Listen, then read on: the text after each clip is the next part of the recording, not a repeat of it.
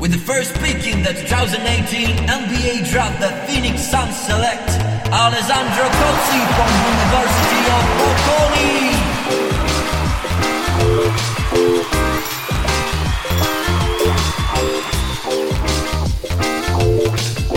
With the second pick in the 2008 NBA draft, the Miami Heat select Francesco Semprucci from the University of Bologna.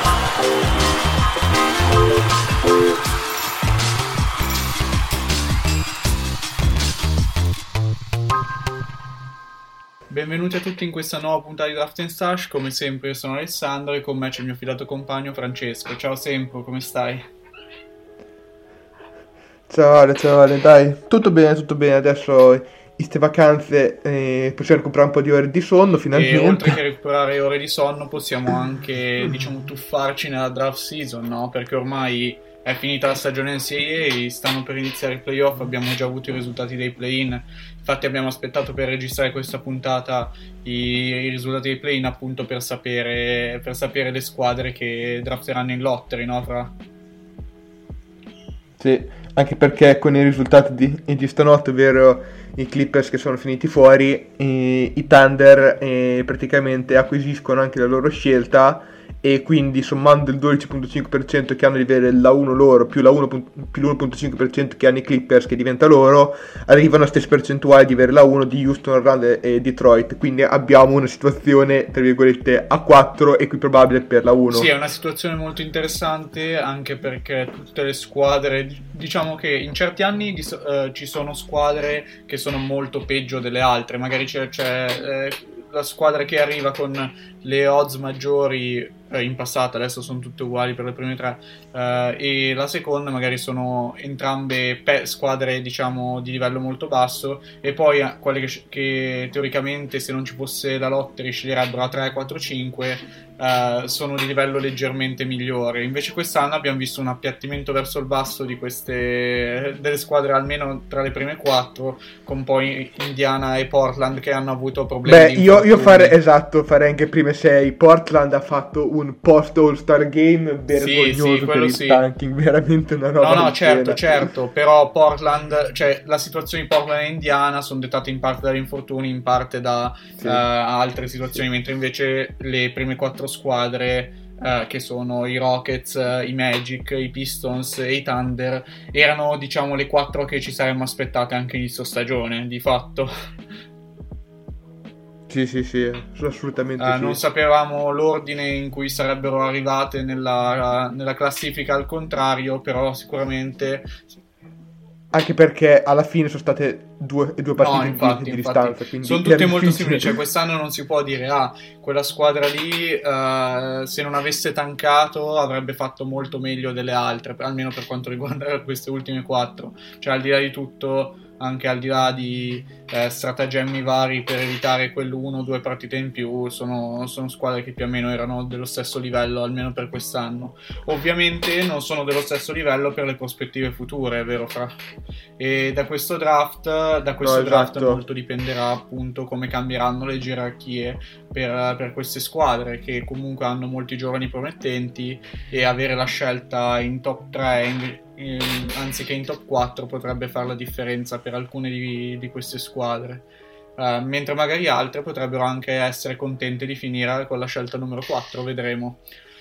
Io direi di partire, vai. Fra l'altro ti voglio far notare sta cosa che mi ha fatto molto ridere, streak delle ultime 6 franchigie. Allora Houston ultime 7 perse, Orlando ultima vinta, Detroit perse le ultime 3, Thunder perse le ultime 3, Indiana perse le ultime 10, Portland perse le ultime 11. Vergognosi. Sì, vabbè, ma se il play-in ha portato a diciamo un po' più di competitività, almeno da parte delle squadre che lottano per il seeding in quelle posizioni, l'appiattimento della curva diciamo in basso c'è stato per quanto riguarda la lotta per la prima scelta, perché anche se non c'è magari più la disperazione per ottenere la numero 1 in termini di odds rispetto che numero 2 e numero 3, ormai le squadre puntano a finire in quelle prime 3 o 4 posizioni che garantiscono le percentuali maggiori per la prima scelta assoluta. Quindi magari non c'è più la classica gara 2, come dicevo all'inizio, tra le due squadre peggiori per ottenere la prima scelta in termini di odds, ma avremo molto probabilmente sempre una gara 3 o 4 per fare schifo. Dai, io direi di procedere, quindi. Esatto, perché vogliamo simulare la lottery, vogliamo vedere come vari scenari, ci saranno diversi mock draft in questa off season, cercheremo comunque di aggiornarvi anche ogni volta che succede qualcosa di importante, quindi vabbè, al di là della combine adesso l'abbiamo fatto per il post play-in, quindi che sappiamo almeno il seeding per i playoff e per la lottery, ma in futuro potremmo anche estenderlo a tutto il primo giro, il mock draft, e molto probabilmente faremo velocemente un mock draft magari anche di entrambi i giri divisi in 2 puntate appena prima del draft. Quindi dai, direi di partire con la simulazione della lottery e vediamo quale sarà la franchigia fortunata a ottenere la prima scelta assoluta.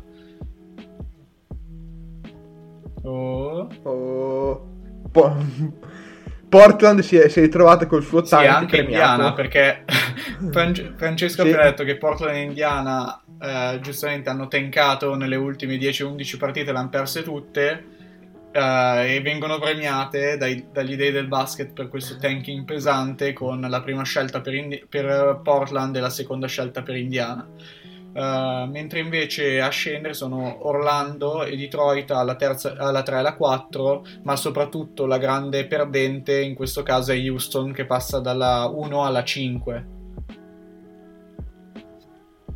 Sì, Houston infatti in questo scenario diciamo che si ritrova un po' come sfavorita, perché bene o male i primi 3 sono, per questioni di ruolo, esigenze, caratteristiche, sono quelli che gli servono di più, e arrivare addirittura alla 5 vuol dire dover fare qualche considerazione in più, sì, e quindi diversa. Scenario peggiore possibile per Houston, scenario migliore possibile per Portland e Indiana. La seconda fortunatissima, perché anche nel mock draft che abbiamo fatto, cioè l'ultima puntata di mock draft che abbiamo fatto era finita in top 3, quindi veramente o porteremo una sfiga in mano Indiana, o le stiamo preannunciando una posizione altissima al draft. Vedremo come andrà la notte della lottery. L'altra perdente ovviamente è Oklahoma City, che finisce alla 6, e per una squadra che è da un paio d'anni che sta cercando di accumulare asset, che sta cercando di accumulare scelte più alte possibili, magari ci sono delle considerazioni da fare sul magari scambiare per avere una scelta più alta, se fosse possibile magari per la 4 o addirittura per la 3. Guarda, io sono convinto che prima o poi, cioè non è che sia una questione di se farlo, sono obbligati a farlo, hanno troppe scelte, quindi anche a costo di svenderle, ma prima o poi sono costretti a fare trade. No, sicuramente secondo me dipende molto dalle valutazioni di prestiti sui singoli giocatori, cioè se ci dovesse essere un giocatore disponibile alla 2 o alla 3 che ispira particolarmente prestiti, per cui prestiti stava tankando quest'anno, molto probabilmente vedremo un trade up anche durante questo draft. Il package che dovrebbero mandare ricorderebbe un po' quello che Philadelphia ha mandato a Boston nella famosa trade per Markelle Fultz, o comunque simile nel caso, però prima o poi dovranno consolidare tutti questi assets, non possono continuare a scambiare per scelte future senza badare al presente. Anche perché i posti a roster sono 15 più 2, cioè non è che puoi firmare 82 no, giocatori. Infatti finirebbero con non poter, cioè dover tagliare o dover scambiare delle prime scelte magari di 2 anni prima o 3 anni prima, non ha molto senso, oppure di dover scambiare le scelte che hanno per scelte, scelte di anni ancora più futuri, solamente che magari questo tipo di meccanismo, questo tipo di trade potrebbe portare a scelte peggiori, diciamo, non solamente migliori. Quindi le due perdenti, come dicevamo, Oklahoma City e Houston, soprattutto le due vincenti Portland e Indiana. Direi che potremmo iniziare, che ne dici, Fra? Sì, ho una domanda da farti. Sharpe lo consideriamo? Sì. Io direi di sì. Shaedon Sharpe, per chi non lo sapesse o comunque per chi avesse appena iniziato a seguire il draft, è un prospetto che ha fatto commit a Kentucky, però teoricamente potrebbe essere eleggibile per il draft di quest'anno. Sarà una sua scelta se diventare eleggibile o meno, cioè se dichiararsi per il draft o meno. Se non dovesse dichiararsi per il draft, ovviamente giocherebbe per Kentucky il prossimo anno, altrimenti sarebbe disponibile. E secondo molti Shaedon Sharpe alla fine deciderà di rimanere nel draft e dichiararsi appunto eleggibile per il draft, quindi per questo mock lo consideriamo, dai. Va bene. Gemelli Thompson? No, gemelli Thompson al momento no. Lasciamo i gemelli Thompson magari per un futuro draft, nel caso in cui la loro situazione dovesse cambiare. Ecco, quella potrebbe essere una delle situazioni per cui ci potrebbe essere una puntata speciale di un altro mock draft, sì. Perché se Amen e Hauser Thompson, che sono due dei prospetti migliori per l'anno prossimo, dovessero dichiararsi eleggibili per quest'anno, le cose ovviamente cambierebbero, e anzi non dico che sarebbero in lizza per entrambi per una scelta top 3, però comunque non mi sorprenderebbe se almeno uno dei due finisse così in alto. Sì, concordo. Dai, iniziamo, esatto, allora. Visto che la scorsa volta hai iniziato tu, direi che questa volta inizio io con Portland. Con altre squadre la scelta sarebbe stata un po' più complicata, ma con Portland mi sento di dire che sia un po' più semplice. Ha senso da ogni punto di vista che Portland in questo caso scelga Chet Holmgren, a mio parere. Non solamente perché è andato al college a Gonzaga, quindi sarebbe tra virgolette il local kid, cioè avrebbe molto appeal da quel punto di vista. Ricorderebbe la scelta di Ayton da parte dei Suns nel 2018 da quel punto di vista.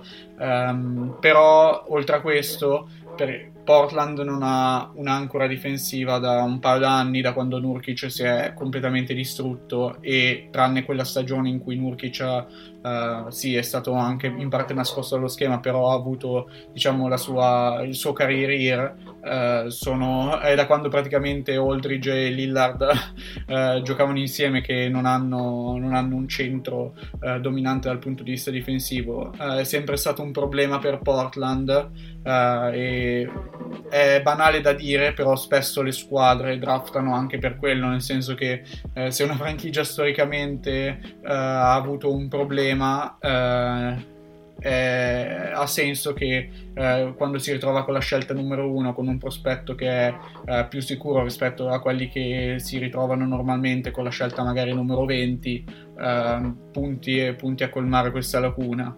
Ovviamente Chet non è solamente un prospetto difensivo, cioè non è solamente un centro difensivo, ma è anche un prospetto offensivo intrigante. Come abbiamo detto in diverse puntate, non è la tua classica prima scelta, per dire, alla Kyrie Irving o alla Cade Cunningham lo scorso anno, cioè l'accentratore di gioco, comunque il giocatore che in attacco ti trascina, o comunque teoricamente ti dovrebbe trascinare, però ha uno skill set talmente unico che Portland potrebbe decidere di andare in diverse direzioni, sia con un rebuild sia con un retool attorno a lui e Lillard e Simons. Ovviamente questa scelta appunto ha senso per tantissimi motivi, quindi non mi sento neanche di divulgarmi troppo. Volevo solamente un attimo descrivere Chet per chi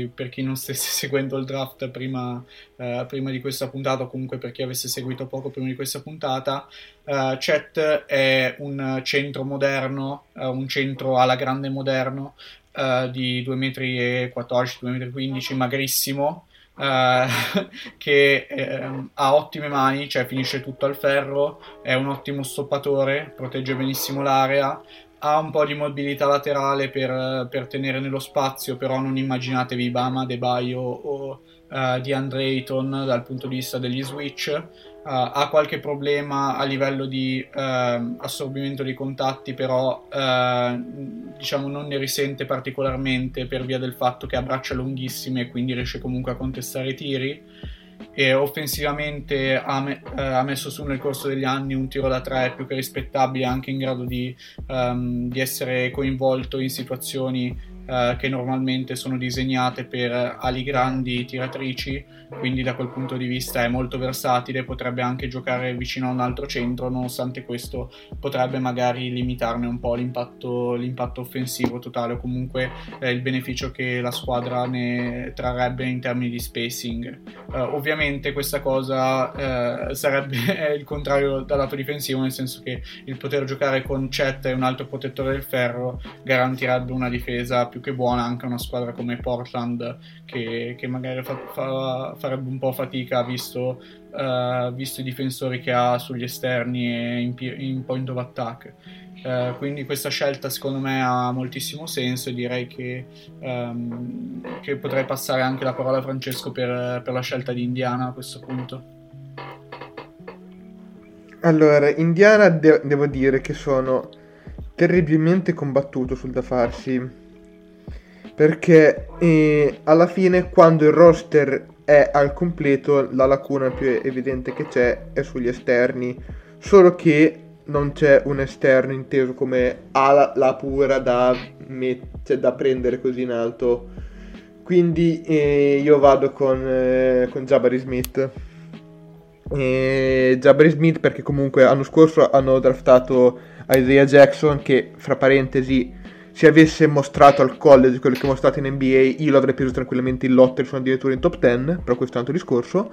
E comunque un frontcourt con Isaiah Jackson e Jabari Smith inizialmente potrebbe soffrire un po' la fisicità e dei lunghi avversari, in quanto sono entrambi piuttosto longilinei e ancora da rifinire a livello di struttura fisica, però potrebbe essere un frontcourt estremamente moderno. Infatti entrambi sono mobili lateralmente, Jabari molto di più infatti con mobilità, è molto più una wing che un lungo, e Isaiah Jackson allo stesso tempo potrebbe coprire le lacune di rim protection primarie che ha Jabari Smith. E offensivamente poi Jabari Smith si integrerebbe benissimo con Haliburton, che da quando è arrivato a Indiana è diventato la versione di 2 metri di Chris Paul. No, battuta a parte, Haliburton è un ottimo giocatore con potenzialità per essere un ottimo secondo violino anche per una contender. Non ha il talento da scorer puro, però è uno che sa mettere benissimo i ritmi, i compagni, sa creare bene e servire bene i compagni, idem Brogdon, e quindi con due guardie capaci di creare e di metterti in ritmo così, credo che Jabari Smith si troverebbe estremamente bene, soprattutto considerando che quest'anno ha giocato con delle capre a livello di Cade Johnson e Wendell Green, che piuttosto che metterlo in ritmo si sparavano negli alluci. Sì, il motivo per cui una squadra come Indiana, che è sempre stata nel limbo, quest'anno ha tancato, è proprio per uno shot in the dark come Jabari Smith. Cioè Jabari è un ottimo prospetto, però è in dubbio che rispetto a una classica seconda scelta assoluta è un po' meno pronto per essere impattante, o perlomeno potrebbe esserlo, però è meno sicuro che sia pronto ad avere un impatto fin da subito in NBA. Però nonostante questo ha caratteristiche che potrebbero traslare fin da subito e potrebbero aiutare Indiana a ritornare sulla carreggiata, perché comunque se dovesse confermarsi un tiratore di questo livello, cioè del livello che ha mostrato al college anche in NBA fin dal primo anno, anche se dovesse essere inutile se non dannoso nel resto, basterebbe anche solamente quello per fargli meritare minuti in rotazione. A parte questo però Jabari non è solamente un tiratore, è un prospetto più completo, però sicuramente, almeno a mio parere, ci sarà un periodo magari di aggiustamento per lui, in cui dovrà imparare ad attaccare il ferro, dovrà imparare ad essere più aggressivo, dovrà migliorare come ball handler, e una squadra come Indiana, che comunque ha una struttura migliore, almeno a mio parere, rispetto alle altre in questo range, potrebbe aiutarlo molto. Guarda, poi io ho avuto la fortissima tentazione di mandare a cagare tutto e prendere o Griffin o Ivy, però alla fine sono rimasto su Jabari, anche perché a livello di appeal e tutto, e anche di età rispetto all'Ivy, che comunque ha oltre un anno in meno, è quello che ha più senso, è quello per cui è più facile dire ho tankato per un giocatore così. No, infatti è lo stesso discorso che ho fatto io. Del resto, visto che Indiana comunque ha una mentalità per cui non vorrebbe ritornare diciamo in questa stessa posizione il prossimo anno, magari al contrario di alcune delle squadre che scelgono in top 4, direi che ha senso che prendano, diciamo, questo rischio calcolato e puntino sul prospetto, diciamo, con più potenziale teorico in Jabari Smith. Ok, direi di passare a Orlando. Direi di andare, esatto, oltre, esatto. Scelta easy questa, è fit perfetto, è lui. Invece Orlando, io sceglierei Paolo. Non è molto, sì, non c'è molto altro da dire, nel senso che per ora le mie due scelte sono state molto semplici. Poi alla 5 Houston avrò una scelta complicatissima. Orlando Paolo ha molto senso, è una squadra piena di talento, a cui manca però un terminale offensivo che sappia crearsi il tiro da sé, e Paolo è perfetto per questo. Oltre a ciò, Orlando è costruita potenzialmente per limitarne le potenziali debolezze, soprattutto dal lato difensivo. Vedremo come ritornerà Jonathan Isaac, vedremo come ritornerà Wendell Carter, anche lui martoriato dagli infortuni, vedremo se Mo Bamba rimarrà o no in squadra, però di fatto Orlando ha tantissime opzioni da mettere accanto a Paolo per cercare di coprirlo nel caso in cui non dovesse migliorare il suo diciamo effort difensivo, comunque il suo impatto difensivo nella Lega, esatto, l'engagement difensivo nella Lega.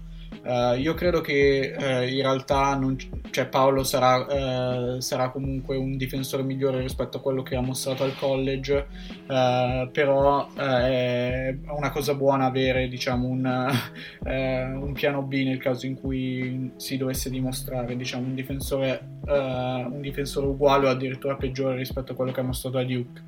Al di là di questo, Orlando a questo punto direi che, se dovesse tenere una scelta top 3 quest'anno, comunque tenere la loro scelta top 3 quest'anno e quindi non finire alla 4 o alla 5, sarebbero, diciamo, alla fine, tra virgolette, del loro periodo di accumulo di prospetti, nel senso che dovrebbero puntare magari a consolidare la loro squadra, a scambiare magari giocatori che hanno un po' meno senso con il loro core principale, e firmare giocatori che invece abbiano senso per costruire intorno ai loro talenti, perché a sto punto Orlando avrebbe talmente tante scelte alte, talmente tanti giocatori talentuosi, che non avrebbe senso continuare ad accumulare, almeno a mio parere, galli nel pollaio, no?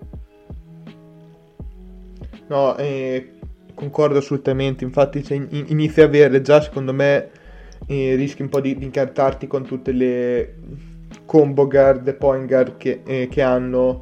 Se continui a mettere insieme giovani, bisogna anche svilupparli, e i minuti alla fine sono quelli, non è che ci scappi, quindi non è che puoi sviluppare 1000 giovani insieme, quindi tocca anche iniziare a prendere qualche decisione, qualche scelta. Io infatti è da inizio anno che dico che Orlando si troverà prima del previsto a dover compiere delle scelte che, per una squadra che è in teoria verso la fase finale di ricostruzione e quindi verso fase finale periodo di tanking spudorato, è comunque un po' presto rispetto alla tabella di marcia classica. No, quello sicuramente.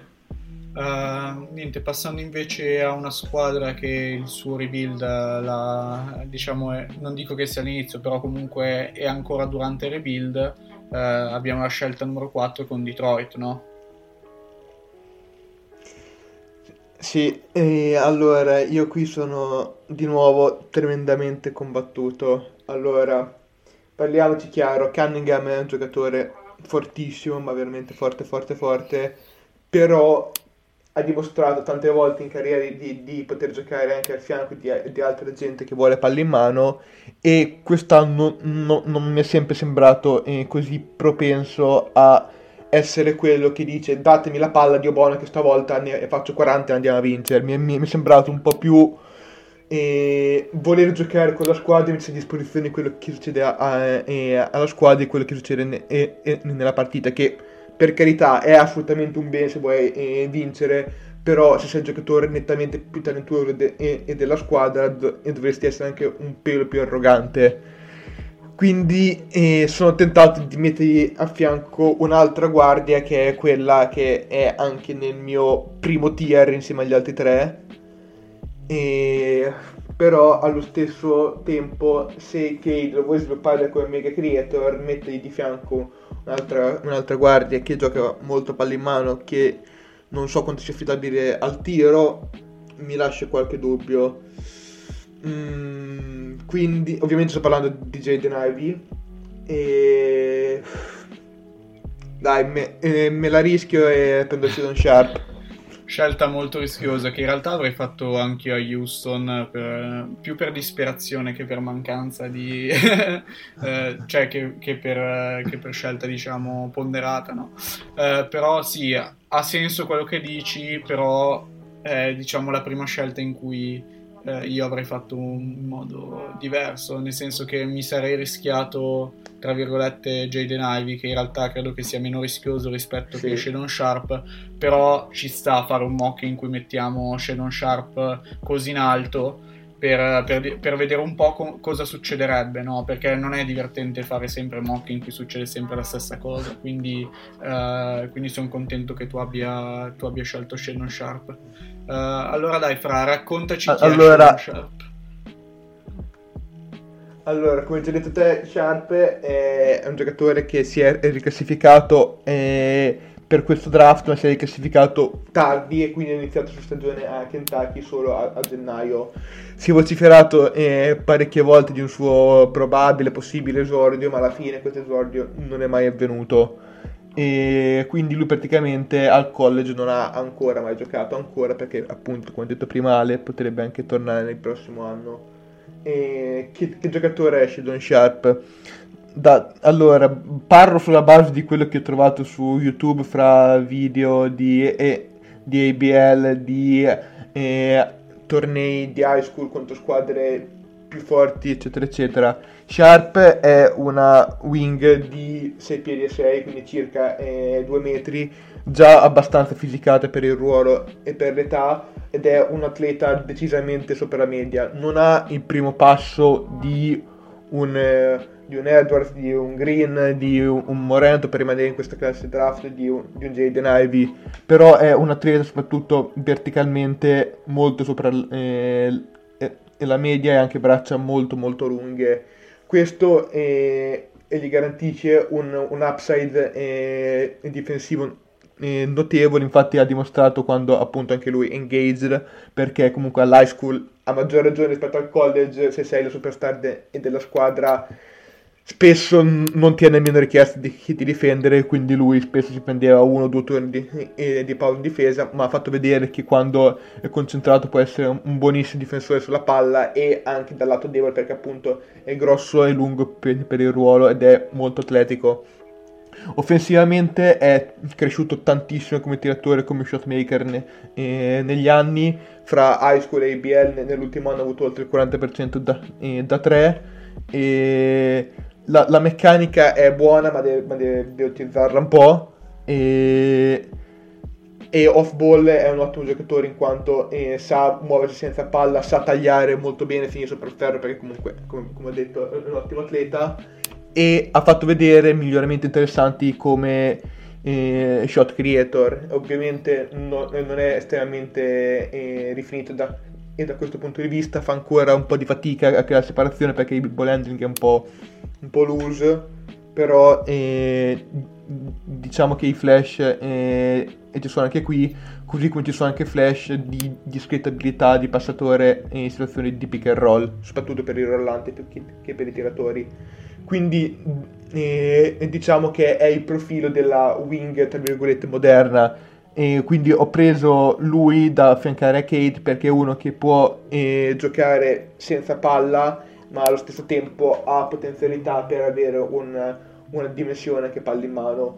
Quindi ho deciso di mettergli lui perché avendo Cade comunque puoi anche svilupparlo con calma palla in mano, puoi svilupparlo con calma senza dargli subito palla in mano, facendolo agire più lontano dalla palla. Sì, diciamo che teoricamente, perché non l'abbiamo di fatto mai visto al college o contro comunque giocatori diciamo del livello in cui si sono misurati gli altri prospetti di questo draft quest'anno, avrebbe molto senso Shaedon Sharpe a Detroit, e poi c'è anche da considerare il fatto che il GM di Detroit non ha paura di prendersi tra virgolette il rischio di prendere una scelta che sia controcorrente rispetto a quella che viene data dagli addetti ai lavori oppure anche dagli altri GM stessi. Abbiamo visto con Beef Stew Isaiah Stewart.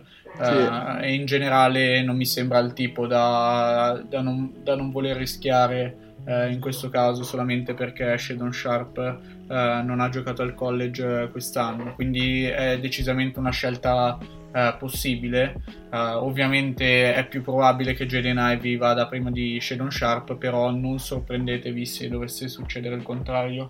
Ecco il senso di fare questi mock draft, altrimenti se, come dicevo prima, se succedesse sempre la stessa cosa non avrebbe neanche senso fare mock draft.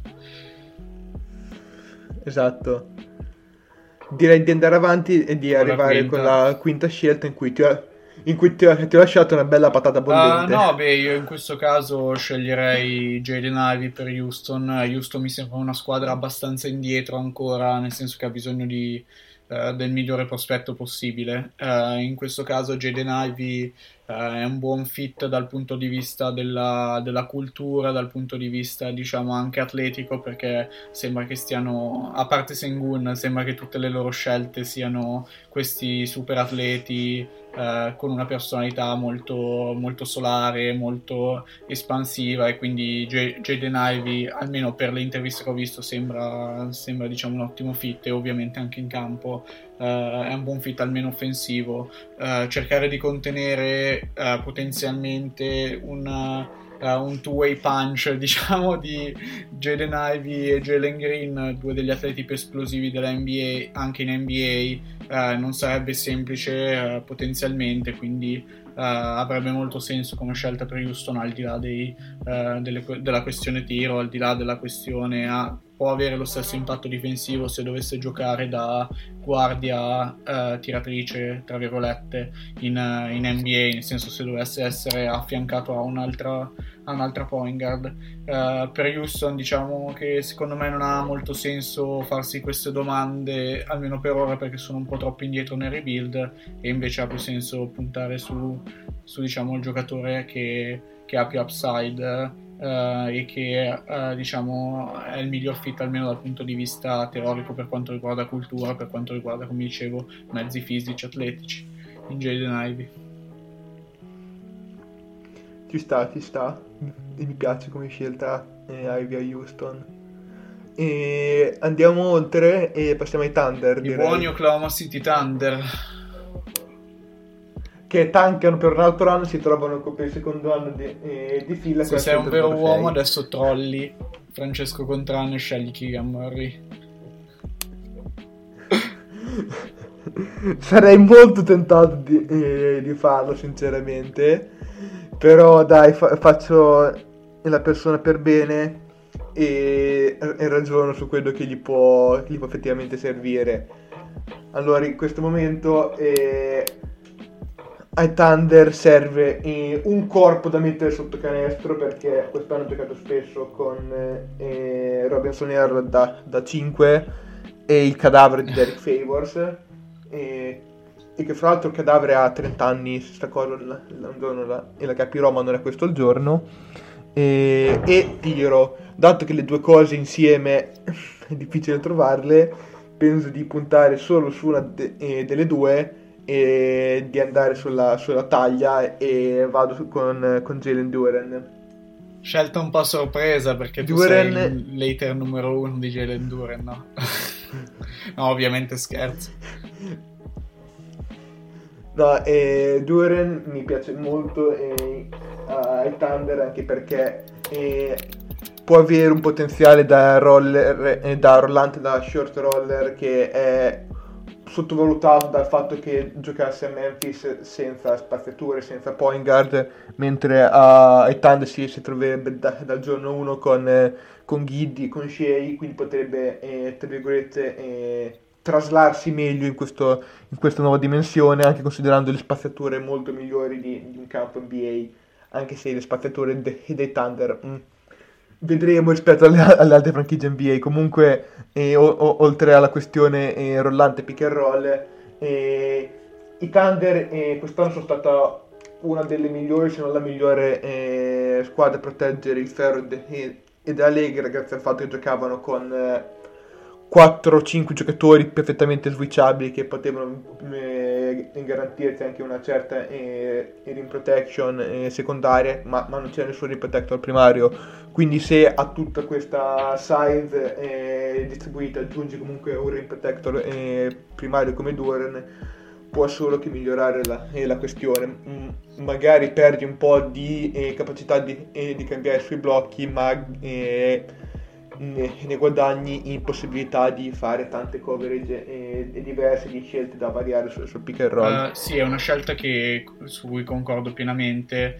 Mi dispiacerebbe vedere Duren in un contesto diciamo ancora non finito, perché secondo me ha bisogno di più struttura rispetto ad altri prospetti diciamo top, o comunque top 7-8 di questa classe, per via del fatto che comunque è un giocatore che è dipendente dai suoi compagni per quanto riguarda l'output offensivo. Però sicuramente la sua abilità a rimbalzo, la sua capacità di difendere il ferro e il potenziale fisico-atletico è qualcosa a cui manca nel reparto lunghi di Oklahoma City, e farebbero bene a puntare su Duren. Ecco, se dovessero scegliere Duren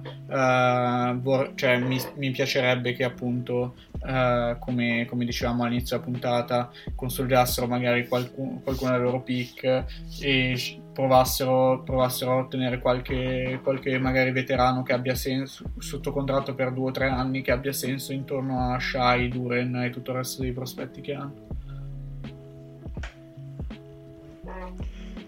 Guarda, a me non dispiacerebbe anche proprio vedere un giocatore con quel profilo fisico-atletico, con qualcuno che sappia passargli nella palla. Soprattutto non mi dispiacerebbe vedere il povero Giddey, che quest'anno dava le cosiddette perle ai porci con un rollante degno di tale nome. Cioè, credo che con un lungo capace di schiacciare o di segnare il layup avrebbe finito a 7. Ma quello sicuramente, ma pure Shai ne beneficerebbe. È semplicemente che sì. Oklahoma City ha un po' un problema di spacing, e quindi Duren magari non sarebbe ottimizzato come in altri contesti, però sarebbe comunque una buona scelta, anzi. Sono pienamente d'accordo, come ho già detto prima. Direi di procedere con i nostri amici Sacramento Kings, che sono pronti a rovinare il prossimo prospetto. No dai, scherzo, io sono tifoso Suns, quindi ho sofferto della stessa malattia per anni di cui stanno soffrendo i tifosi Kings, che sono stati i miei compagni di armi per almeno una decina d'anni prima delle ultime 2 o 3 stagioni. Per la scelta per il Sacramento Kings, secondo me, può andare in 2 direzioni. Prendi un altro vecchio, no, prendi dai. Un altro vecchio. Dai. Può andare in due direzioni durante la notte del draft. Una è quella del lungo, come però in questo caso Jalen Duren non è disponibile, non me la sento di scegliere un altro lungo, di andare sulla, diciamo, scelta più da Kings possibile, o tipo Mark Williams alla 7. Però l'altra direzione, che è quella su cui sto propendendo, è quella di aumentare, diciamo, di migliorare il pacchetto delle guardie barra ali, visto che comunque sì, hanno cambiato, hanno, diciamo, scambiato un prospetto per un altro la scorsa stagione, cioè quando hanno tradato Haliburton e con la loro ultima scelta del draft, esatto. Piango. Però hanno comunque bisogno ancora di prospetti, di giocatori in quelle posizioni, in guardia ala, e per me la scelta in questo caso sarebbe Bennedict Mathurin, per un semplice motivo che giocando insieme a Fox e Sabonis hai bisogno di una guardia che è molto efficace off ball, e tra tutte quelle disponibili secondo me Mathurin è quella che ha più senso. Ovviamente i Kings durante la notte del draft potrebbero puntare magari, invece che una guardia, a una ala piccola, perché è il ruolo in cui di fatto sono più deficitari, cioè guardia ala piccola e ala grande. Però in questo caso secondo me Mathurin è il migliore prospetto disponibile in termini di fit, e quindi secondo me avrebbe molto senso Sacramento. Mathurin, come dicevo, una guardia off ball, forse il miglior tiratore off ball in termini di movimenti di questa classe, almeno tra quelli top 20, tra i giocatori top 20. È molto giovane per essere un sophomore, compierà 20 anni a giugno, quindi più o meno poco prima del draft, o comunque perché non mi ricordo del draft, a dirti la verità, o comunque il mese del draft, quindi e il suo sviluppo al college è stato innegabile. Quindi stiamo parlando di un giocatore in ascesa che ha potenziale fisico, atletico, ancora inespresso, perché è un ottimo atleta, però non si è ancora, secondo me, sviluppato fisicamente, in termini appunto di forza fisica, di esplosività al massimo del suo potenziale. E se Sacramento dovesse, diciamo, invertire il trend e svilupparlo nel modo corretto, si parlerebbe di un giocatore che non dico che abbia potenziale da primo o secondo violino, però sarebbe un ottimo comprimario e, diciamo, il fit perfetto di fianco a un giocatore ball dominant come Fox e un centro così bravo a distribuire come Sabonis. Guarda, è una scelta che mi piace molto, anche perché comunque anche un ottimo potenziale e difensivo, sia anche off ball.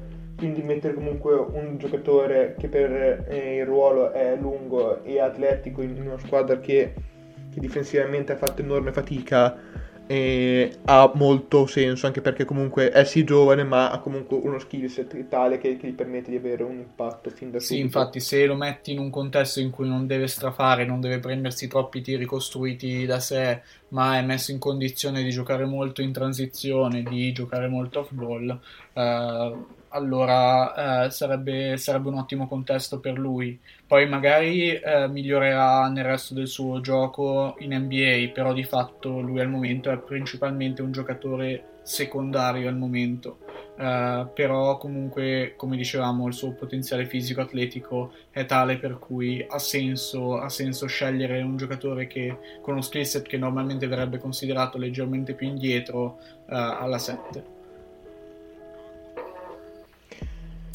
Guarda, io sono molto arrabbiato con te perché lo volevo prendere alla 8. E comunque alla 8 i Los Angeles Lakers, i New Orleans Pelicans scelgono Keegan Murray. Allora, io non sono un grande fan di Keegan Murray, chi mi conosce lo sa, chi mi legge su Twitter. Francesco inizierà ogni commento su Keegan Murray per tutta la stagione con "io non sono un grande fan di Keegan Murray". Comunque il discorso è che New Orleans è avanti nel percorso di ricostruzione, anzi ormai è finito. e infatti hanno preso la guardia che serviva per creare on ball, per crearsi un tiro, per giocare pick and roll, che è CJ McCollum. Hanno Ingram, che è uno dei migliori scorer della Lega in isolamento, hanno Murphy e Jones, che sono ottimi e difensori, soprattutto Jones, che è già uno dei migliori difensori della Lega tra gli esterni, e Murphy che ha potenzialità fisiche e atletiche anche superiori per essere comunque un ottimo difensore anche lui. Quindi aspettando anche il ritorno di Zion, Murray secondo me è la scelta che ha più senso, anche perché è un giocatore pronto, è intelligente, in difesa può dare un'enorme mano, come ho detto anche nella puntata scorsa, un po' di puntate fa con Bandi, che è un giocatore che in difesa non sarà mai il tuo giocatore di riferimento, ma comunque uno che in difesa dà una grande mano, perché comunque è intelligente, off ball, ruota quasi sempre bene, con tempi giusti, si fa trovare sempre nel posto giusto, e offensivamente comunque è molto migliorato come tiratore, e comunque è uno che sa giocare nelle cosiddette pieghe della partita. In NBA non dovrà strafare e crearsi tutti i tiri che si creava a Iowa, quindi secondo me le percentuali, seppure non credo sia un tiratore del 40% da 3, vista comunque anche la presenza di Fred Vinson, è facile che rimarranno piuttosto alte, e quindi che lui potrà dare un contributo fin da subito a New Orleans, dando un ulteriore elemento da rotazione. Se te ti presenti ai playoff con McCollum, Ingram, Zion, Valanciunas, che comunque in certi matchup i suoi minuti li può fare, ma una quantità limitata, Murphy, Jones, Larry Nance, che anche lui è estremamente versatile, intelligente, e Murray, hai già una rotazione piuttosto profonda in ottica playoff, con tutti giocatori validi o potenzialmente validi, e la maggior parte dei quali, soprattutto i cosiddetti gregari o role player, utili sul metà campo. Sì, di fatto la scelta di New Orleans è una scelta votata al presente, cioè in ogni caso credo che sceglieranno o il giocatore più pronto, o comunque un giocatore in un ruolo che a loro manca nella squadra, e non sto parlando di guardia, playmaker alla piccola, ma intendo proprio nella rotazione stessa, cioè quindi sesto, settimo, ottavo uomo, difensore sugli esterni, difensore più, cioè siamo a quel punto lì, perché è di fatto una squadra che deve puntare a vincere il più possibile, è arrivata ai playoff quest'anno grazie al torneo play-in. Credo che le aspettative New Orleans siano leggermente più alte per il prossimo anno, almeno raggiungere il sesto posto è, non dico imperativo, ma quasi per mantenere, diciamo, lo status quo a New Orleans, perché non ci siano cambiamenti, perché di fatto l'orologio sta iniziando a ticchettare sull'estensione di Zion, che dovrà avvenire tra un paio di anni, e se non diventano una squadra che potenzialmente può essere una contender, ci saranno diversi malumori che verranno espressi molto probabilmente. Quindi New Orleans sceglierà per l'ora, ed è anche giusto così, cioè è giusto che non scelgano un progetto, ma che vadano per il giocatore che possa aiutarli il più possibile nel breve termine.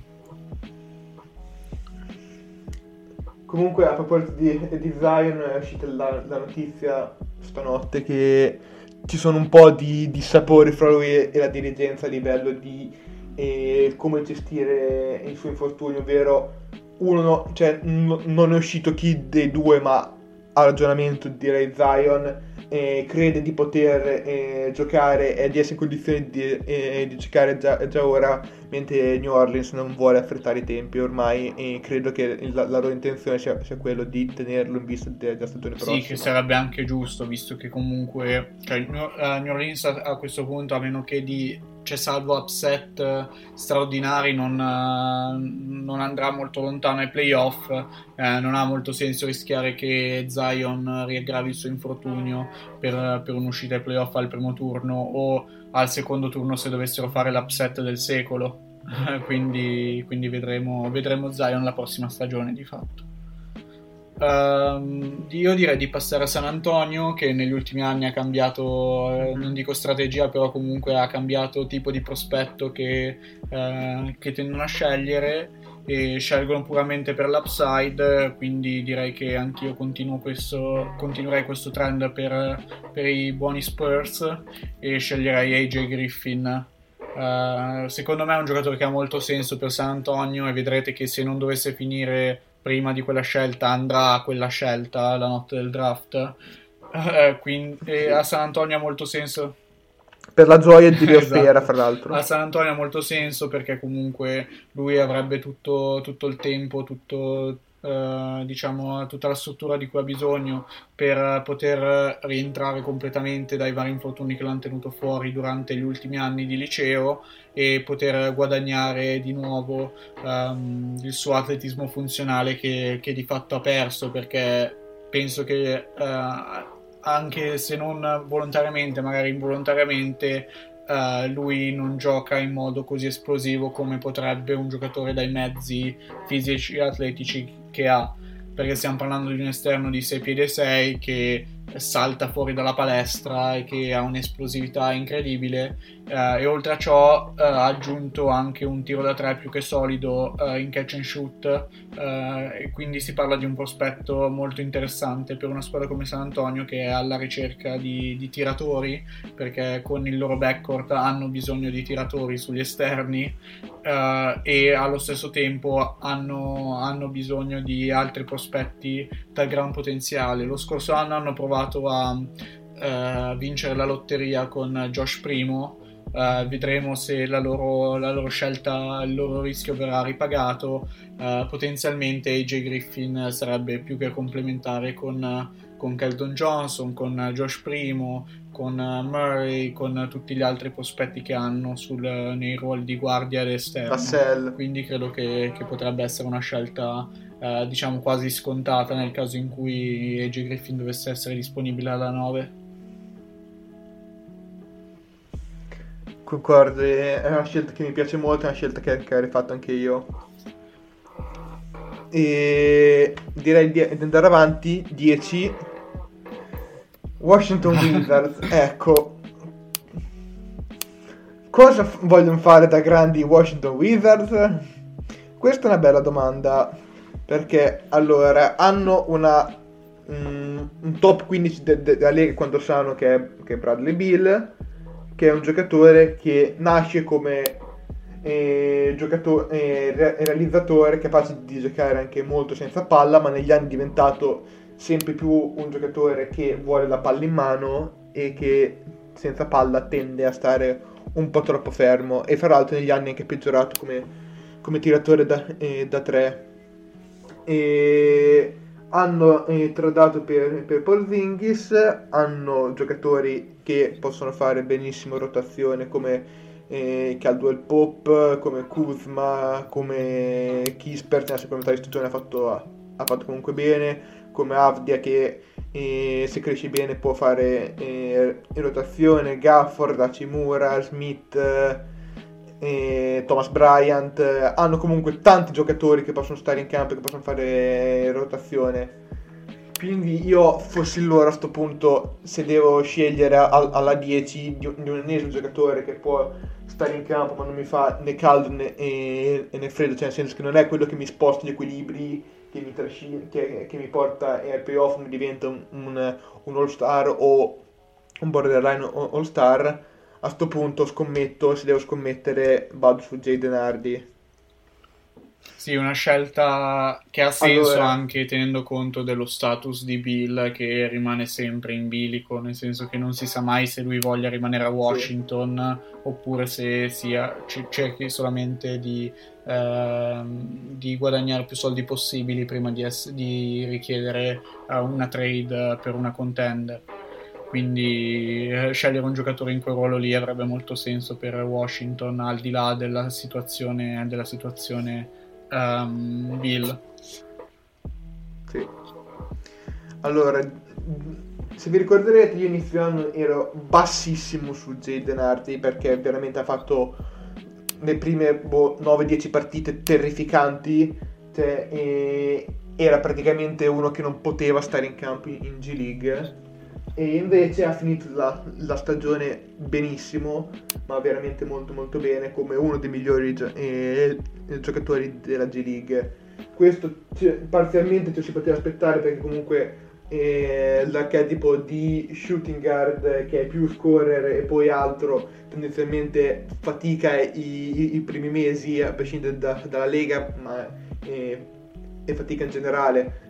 Guardate Bill rookie in NBA, guardate Green quest'anno, guardate Edwards l'anno scorso, guardate Green in G League, cioè tutti questi giocatori all'inizio faticano, perché comunque se sei uno scorer e tendenzialmente quello che fai è fare canestro, e devi quindi adeguarti alla difesa, e passare da una difesa di high school, dove comunque riuscivi a creare separazione facilmente, o comunque anche se non la creavi tirare in testa la gente, a una di comunque pro, di giocatori con fisici NBA, è tutt'altro mondo.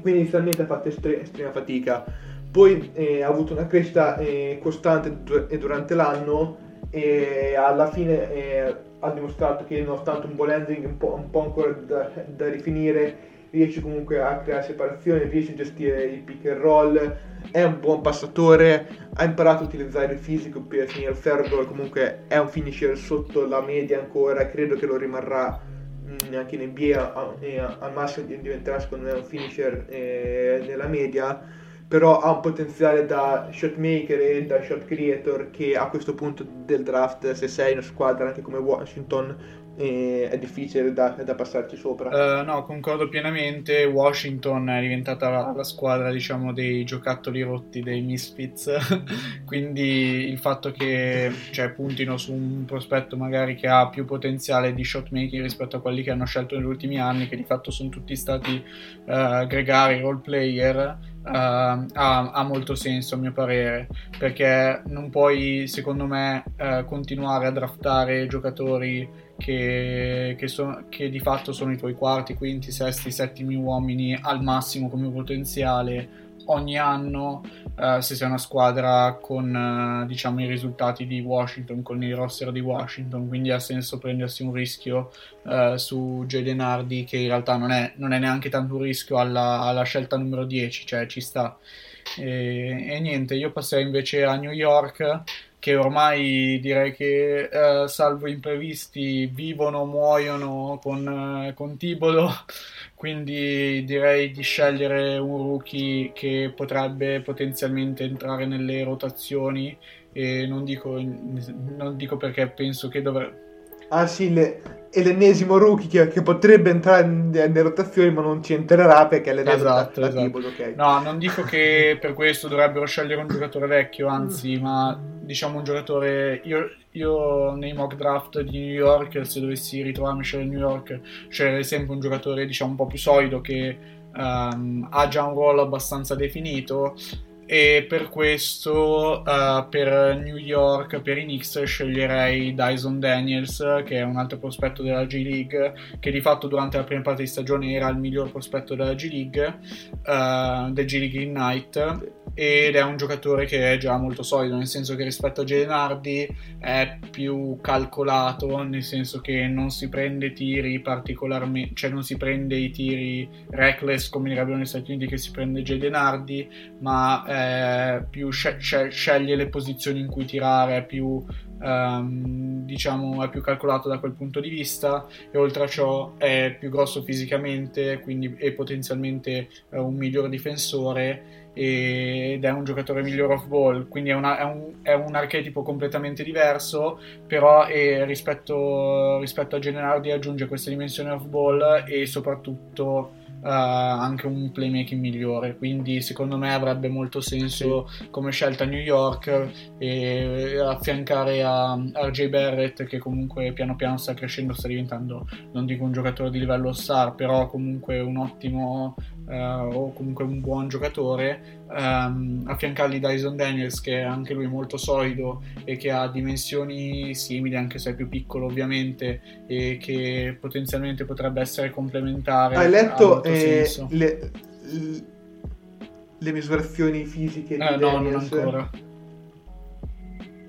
E 6-7 barefoot, quindi 6-8 abbondanti e con le scarpe, e quasi 7. No, non avevo letto la wingspan, però immaginavo che fosse bello piazzato fisicamente, perché comunque si vede anche in campo, cioè che è uno degli esterni più imponenti fisicamente in campo a livello di dimensioni, quindi secondo me avrebbe molto senso, e sarebbe, diciamo, una squadra abbastanza anche difficile da gestire, perché comunque hai RJ Barrett o Dyson Daniels da guardia e l'altro da ala, quindi a seconda del matchup più favorevole per uno o per l'altro puoi cercare di dettare, diciamo, puoi cercare di dettare i cambi, puoi cercare di dettare le situazioni più favorevoli per entrambi i giocatori, quindi secondo me avrebbe molto senso come scelta per New York. Direi di passare oltre e arrivare quindi alla scelta 12, che è originariamente di proprietà dei Clippers, ma che è diventata di proprietà dei Thunder. Strano, non hanno mai scelto i Thunder. E parlavamo prima delle esigenze dei Thunder, che sono tiro, e guarda, sinceramente però sono combattuto molto, perché allora la faccio o non la faccio? Ma la sì, falla, hai già scelto Shaedon Sharpe alla 4, ormai puoi fare tutto. La faccio, Osman Dieng. Lo sapevo che volevi scegliere lui. Allora, prendete il discorso che ho fatto prima di Hardy in G League e portate per Dieng in NBL, aggiungeteci però che ha un anno in meno, che è una wing di 6'10", che ha 7'1" di wingspan, e ottenete Ousmane Dieng. No, battute a parte, comunque è un giocatore che ha iniziato malissimo in NBL, salvo arrivare in quest'ultimo mese e mezzo in cui è letteralmente esploso. In ultime 10 partite viaggia tipo 14 punti di media, con il 40% da 3, 50% dal campo, con anche una difesa estremamente competente sia on ball che off ball, dove ha le potenzialità per essere una delle migliori wing dal lato debole in difesa della Lega, perché comunque è sì una wing, ma è appunto 6'10" con le braccia lunghe, ha un ottimo istinto per le rotazioni, per la rim protection, quindi può essere estremamente utile anche nello schema difensivo dei Thunder. Prendo lui anche perché ha un sample liberi in carriera di un buon numero, con una percentuale attorno all'80%. In questa seconda età di stagione ha tirato bene da 3, quindi ha potenziale per essere anche un buon tiratore, sia in catch and shoot, ma ha fatto vedere anche di avere potenzialità da shot maker, dal palleggio. È un po' una reach, perché comunque è molto acerbo, è un po' lontano secondo me da contribuire fin dal giorno 1 in NBA, però sono i Thunder e se lo possono permettere. Sì, è la classica scelta da Thunder. Tra l'altro esatto. Fra l'altro ha buoni istinti anche da passatore, dove sfrutta molto bene il fatto che comunque è estremamente lungo e veloce per la difesa. Quindi è l'ennesimo giocatore che i Thunder prendono, che è estremamente lungo, che sa giocare a basket, che però è da sviluppare.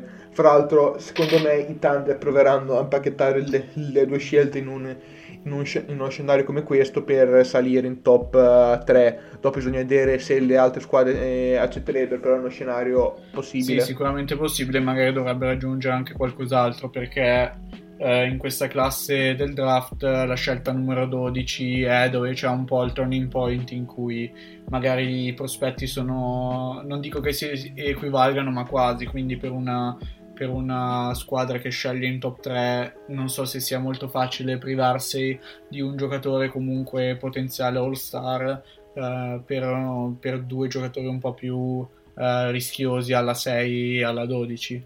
Però sì, sicuramente Oklahoma City in questo caso proverebbe a fare trade up, però per il momento non stiamo ancora facendo dei mock con gli scambi. Più avanti nell'off season ci penseremo. Quindi direi che con la scelta numero 13, la penultima di questo nostro mock, gli Charlotte Hornets, che hanno disperato bisogno di un centro, sceglieranno un centro. Adesso c'è da decidere quale centro. Per gli Hornets secondo me non ha molto senso appunto fare diciamo... discorsi su potenziale, non potenziale, perché di fatto sono concentrati sul presente. Sì, poi dopo se il giocatore che sceglieranno si dimostrerà potenzialmente uno star, sarà tutto di riguadagnato, però hanno bisogno di gente che dimostri di poter stare in rotazione fin da subito, e per questo io scelgo Walker Kessler, il centro di Auburn, prima di North Carolina, che è forse che è insieme a Chet Holmgren il miglior protettore del ferro del draft. Rispetto a Chet è meno versatile offensivamente ovviamente, ed è molto più piazzato, non è un tiratore. Esatto, è gigantesco. Ha dei flashes di rapidità nello stretto, in difesa ovviamente, che sono molto promettenti per un giocatore delle sue dimensioni, e potenzialmente potrebbe avere un impatto difensivo tale per cui potrebbe tranquillamente valere questa scelta, nonostante abbia quasi 21 anni, avrà 21 anni a inizio stagione, e quindi non si tratta del giocatore diciamo più giovane con più upside, però quello che ottieni con Walker Kessler lo sai già, e ha molto valore a mio parere, quindi ci sta a sceglierlo alla 13. Fra l'altro mi piace molto e trovo molto sottovalutata la sua abilità di fare edge. Cioè, lui è comunque gigantesco e sfrutta il suo essere gigantesco anche per scivolare per uno o due palleggi con il ball handler per poi tornare sul lungo, e aggiungere un rim protector che comunque ti garantisce possibilità di giocare drop o edge, come appunto Kessler, in una squadra che ha giocato praticamente sempre solo switch, pessimi risultati, con enormi difficoltà esatto, e può dare una grandissima mano anche perché Plumlee, però Plumlee è comunque un giocatore che ha dei limiti evidenti, non ha il tra virgolette talento da rim protector che ha Kessler. Cioè, Kessler potenzialmente è un light Gobert, light, molto light, però nel senso che potenzialmente è bianco. Mi dissocio. Allora, no, comunque a livello di impatto può essere un difensore che almeno a livello di regular season ti garantisce già da solo un certo flore in difesa. No, sicuramente, cioè, secondo me se Charlotte non dovesse scegliere uno tra Jalen Duren, Mark Williams o Walker Kessler, a meno che uno dei prospetti top 6 o 7 non dovessero scendere fino alla loro scelta, penso che se ne pentirebbero abbastanza. Poi vedremo, comunque dipenderà molto da come si ritroveranno, dalla situazione in cui si ritroveranno nella notte del draft, però hanno un bisogno disperato di un giocatore in quella posizione e con le caratteristiche da protettore del ferro.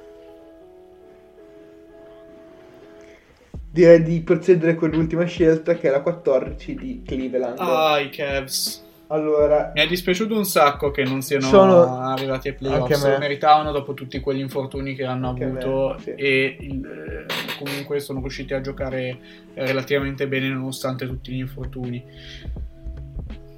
Sì.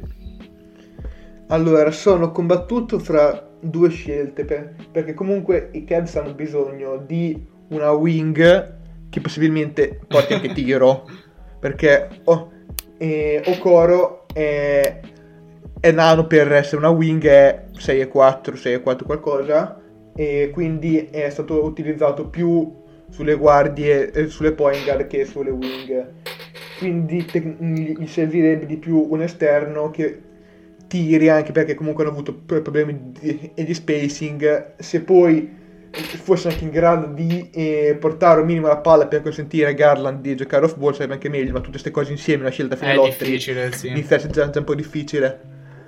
Quindi sono su due nomi, uno che può contribuire di più fin dal giorno 1 e l'altro che è un po' l'hometown boy e potrebbe alla lunga essere una scelta migliore. Allora io vado su quello più pronto, perché comunque Garland è cresciuto esponenzialmente e mi aspetto una crescita importante anche da Mobley, quindi diciamo che la loro finestra si è accorciata, quindi vado con un giocatore più pronto e vado con Ochai Agbaji from Kansas. Ne abbiamo parlato un po' nella puntata delle Final Four, nella puntata delle Finals. È comunque un giocatore pronto, perché fisicamente è già pronto dal giorno 1, perché comunque ha 22 anni, e quindi è pronto fisicamente, è comunque un buon difensore sulla palla, è poco meno di 2 metri, ma comunque essendo piazzato sulle wing e lo puoi mettere, è un ottimo atleta, è un tiratore sopra la media, quindi può contribuire fin da subito per Cleveland e portargli minuti nel ruolo di 2/3, perché comunque i loro ruoli sono molto fluidi, cioè giocano tendenzialmente spesso con 2 o 3 lunghi, quindi i ruoli sono un po' quello che sono. E uno che comunque gli porta tiro e gioco off ball, perché comunque anche un buon tagliante off ball, può stare molto bene con Garland, e poi appunto è pronto.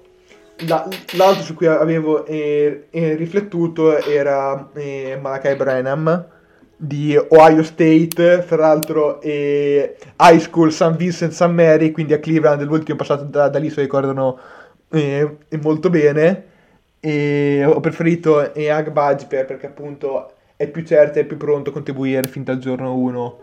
E nonostante sono abbastanza convinto che a lunga Brennan sia un giocatore migliore, sì, sicuramente Brennan ha più potenziale rispetto ad Agbaji, però è una scelta che ha senso per Cleveland, che di fatto ha bisogno di giocatori di rotazione, perché abbiamo visto quest'anno comunque, al di là degli infortuni, la rotazione era un po' rimaginata anche per quanto riguarda la panchina, quindi aggiungere un altro giocatore solido come Agbaji ha molto senso per Cleveland.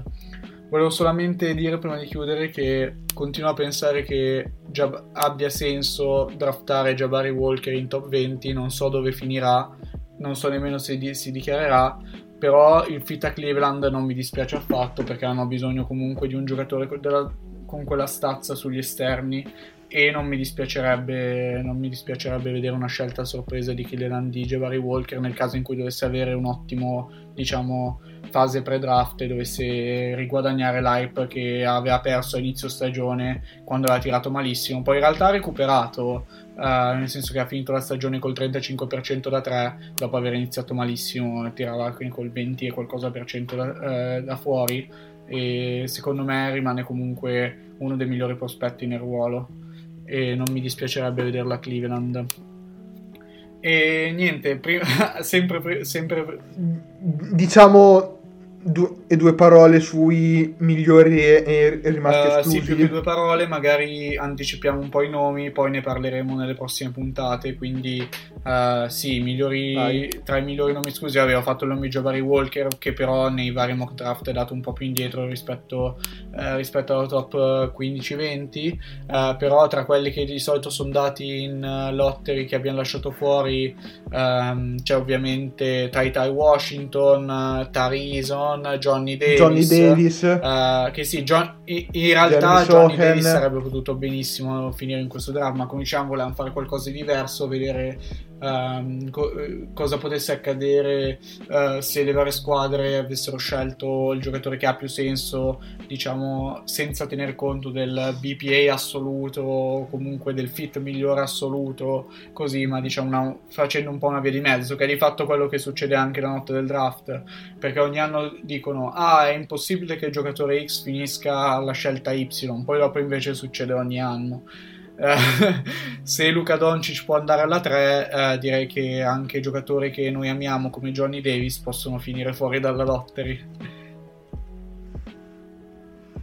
Poi un altro che è rimasto fuori è Sohan, che nell'ultima metà di stagione ha acquisito tantissime azioni, tra virgolette, per la lottery, che è un altro che secondo me finirà in lotta, se addirittura in top 10. Comunque, cioè, dopo i primi nomi ce ne sono parecchi che potrebbero finire in questo range. Sì, ed è per questo motivo che non mi aspetto che ci siano molte trade la notte del draft in quel range lì, cioè nel range dopo la 7-8. Potrebbero esserci trade se proprio una squadra è disperata per un giocatore specifico, però non è la classe per cui, diciamo, valga molto la pena cercare di fare trade up in top 10, cioè per entrare alla fine della top 10, almeno a mio parere. No, esatto, cioè alla fine rischi di trovarti lo stesso giocatore che avresti preso alla 10, di trovato, sì, anche se non alla 20, alla 18, 17, comunque esatto. Sì. In compenso una classe molto lunga, cioè una classe molto lunga, soprattutto metà, fine, primo giro, inizio, secondo giro, quindi ne parleremo durante tutte le prossime settimane. Appena iniziata la draft season, ovviamente volevamo iniziare, tra virgolette, col botto, facendo un po' di hype con un mock draft.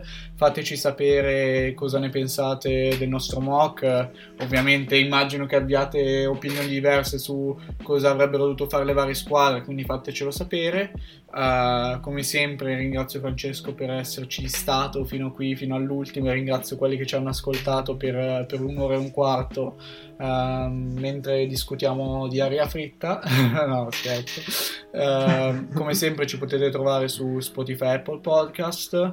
Le prossime puntate saranno, diciamo, un po' più concentrate sui singoli prospetti, comunque ci saranno degli approfondimenti, e nel caso in cui ci dovesse essere qualche sorpresa, qualche novità, vi proporremo un nuovo mock draft, però comunque non aspettatevelo prima di un po' di settimane, a meno che appunto non succeda qualcosa di particolare, come ad esempio avevamo detto all'inizio puntata, i gemelli Thompson dovessero rendersi eleggibili, oppure un giocatore che diamo in top 10 in ogni mock draft dovesse decidere di ritornare al college. Ecco. Direi quindi di chiudere. Un saluto a tutti e grazie per aver ascoltato. Grazie a tutti. Lucky Land Casino, asking people, what's the weirdest place you've gotten lucky? Lucky? In line at the deli, I guess? Aha, in my dentist's office. More than once, actually. Do I have to say? Yes, you do. In the car, before my kids' PTA meeting. Really? Yes. Excuse me, what's the weirdest place you've gotten lucky? I never win and tell. Well, there you have it. You can get lucky anywhere, playing at LuckyLandSlots.com. Play for free right now. Are you feeling lucky? No purchase necessary. Void where prohibited by law. 18+. Terms and conditions apply. See website for details. Texting privacy policy and terms and conditions posted at textplan.us. Texting enrolls for recurring automated text marketing messages. Message and data rates may apply. Reply stop to opt out. The pandemic has been hard on all our kids. New studies show more than 1 in 3 children who started school in the pandemic now need intensive reading help. That's right. Millions of kids in kindergarten through 3rd grade in the United States cannot read at grade level. Here's the good news. Your child can be reading in just 30 days, guaranteed, with Hooked on Phonics. Even if your child has been struggling, Hooked on Phonics will teach your child to read in just 30 days, guaranteed. And right now, you can get started for just $1. Text the word GRADE to 323232 right now. Hooked on Phonics is highly effective and incredibly fun, and everything can be done right from home and in less than 20 minutes a day. For more than 30 years, Hooked on Phonics has been the proven learn-to-read program that kids love to use. Text GRADE to 323232 and teach your child to read in just 30 days, guaranteed. Text GRADE to 323232 right now and get started for just $1. Text GRADE to 323232 now. Text GRADE to 323232.